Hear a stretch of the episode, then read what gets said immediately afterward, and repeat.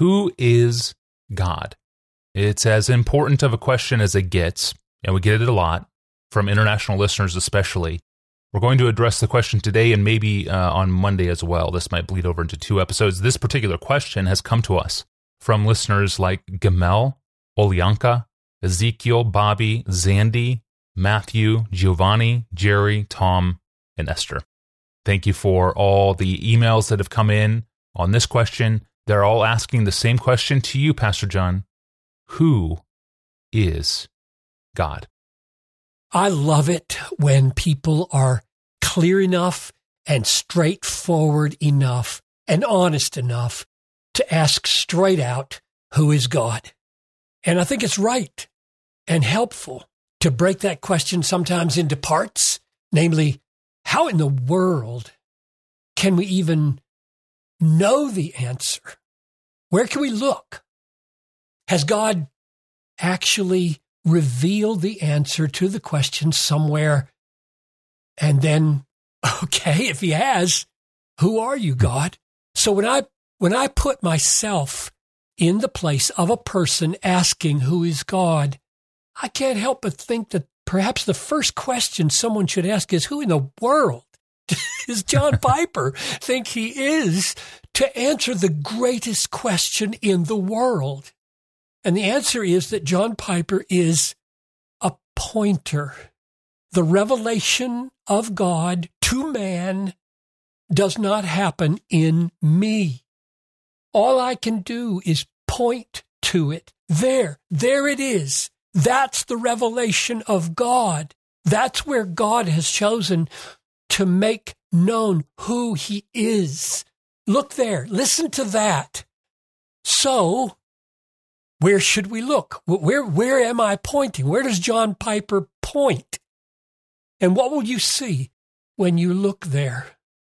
I'm going to point to five places where I hope you will look, not to me, look there, where you will look, places where God has revealed himself to us to tell us who he is.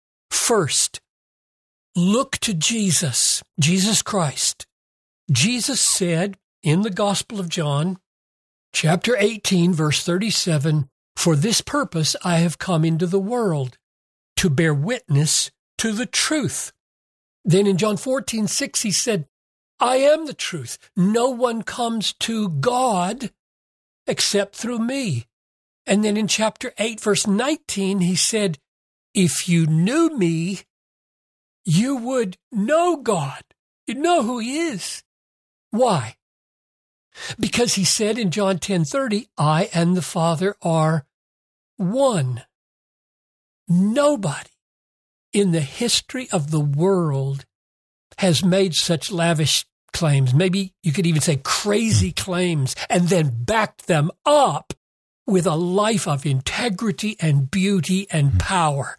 The greatest decision anybody like those listening to this podcast could ever make is whether Jesus was telling the truth.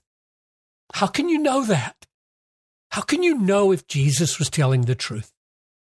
And the answer is by getting to know him, by reading the four portraits of his life called the Gospels of Matthew, Mark, Luke, and John. If you're not sure about him, I hope you will make this a top priority in your life. Is Jesus telling the truth about himself and about who God is?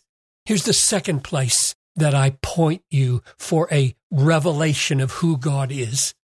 Before Jesus was crucified and rose from the dead and ascended to heaven, he said to those uh, he had chosen to be his authorized spokesman, he said this When the Spirit of truth comes, whom I will send, he will guide you into all the truth. That's John 16, verse 13. In other words, not only did Jesus claim to speak the truth and to be the revelation of who God is, but he also provided for the truthful writing about him and his truth through those first followers. These writings are called the New Testament. The Spirit inspired writings say this Jesus is the radiance of the glory of God, the exact imprint of his nature, and he upholds the universe by the word of his power. That's Hebrews chapter 1, verses 2 and 3. So Jesus himself reveals who God is, and the writers that he chose reveal who God is. Here's the third place to look for who God is. Jesus himself and his followers pointed us to the Jewish scriptures as a reliable revelation of who God is. The Jews call this book the Tanakh, which is an acronym for the law, the prophets, and the wisdom writings. And Christians call it the Old Testament. Followers of Jesus do not reject the Jewish scriptures. We believe that Jesus fulfills the Jewish scriptures. He doesn't reject them. He said, do not think that I have come to abolish the law and the prophets. I have not come to abolish them, but to fulfill them. Matthew 5 17, which is why the Christian Bible is made up of both Old Testament, the Jewish scriptures, and the New Testament written by those followers of Jesus. Now, here's the fourth place to look for a revelation of who God is. Look to the natural world, nature. Both the New Testament and Old Testament point to nature, and they say, Look, if you have eyes to see, God is revealed there. Who He is is revealed there. Nature is not God, but God is the creator of nature and reveals Himself through nature.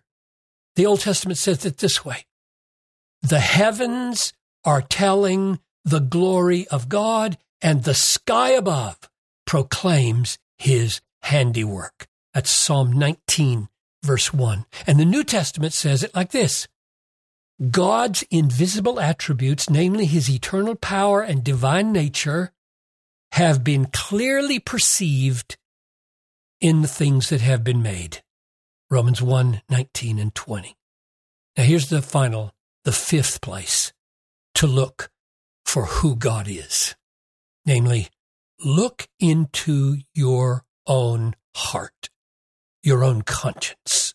Now, I'm not saying you can dream up who God is out of the imaginations of your own heart and make him be anything you want him to be. A lot of people try to yeah. do that. That's not what I'm saying. That will get you hmm. nowhere.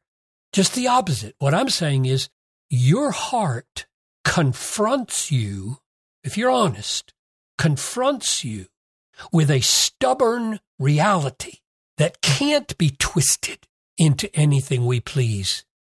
The New Testament says this God's law is written on their hearts, while their conscience bears witness and their conflicting thoughts accuse or even excuse them.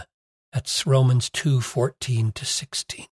In other words, our own hearts tell us there is a God whose law is written on our conscience, and we have broken that law, and we all know it. We feel it deeply in our most honest moments. So, when I hear the question, the absolutely essential question that I wish everybody in the world were asking with blood earnest seriousness who is God? My first thought is John Piper is not a source of revelation. I am a voice crying in the wilderness, so to speak, like old John the Baptist, a pointer. Look, look, I must decrease. Jesus must increase. He is the main revelation of who God is.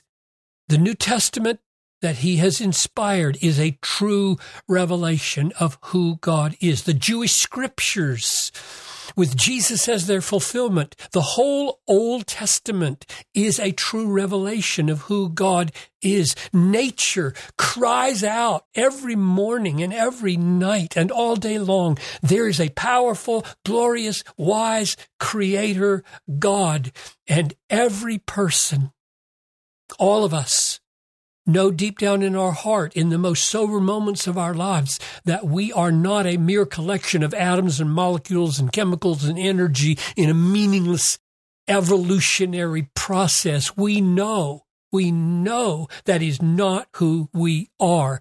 Written on our hearts is a revelation that there is a God and that he has a will for his creatures to know him and thank him and make much of him and we know we have all fallen short, which makes the rest of this question all the more important. Who is God? Is, is he the kind of being who is not only powerful, but personal? Is he mainly angry with the world because we've all failed so badly to honor him? Or is, is he a God of mercy? Or both justice and mercy? Has God taken any action to help us? Might He even want a relationship with us?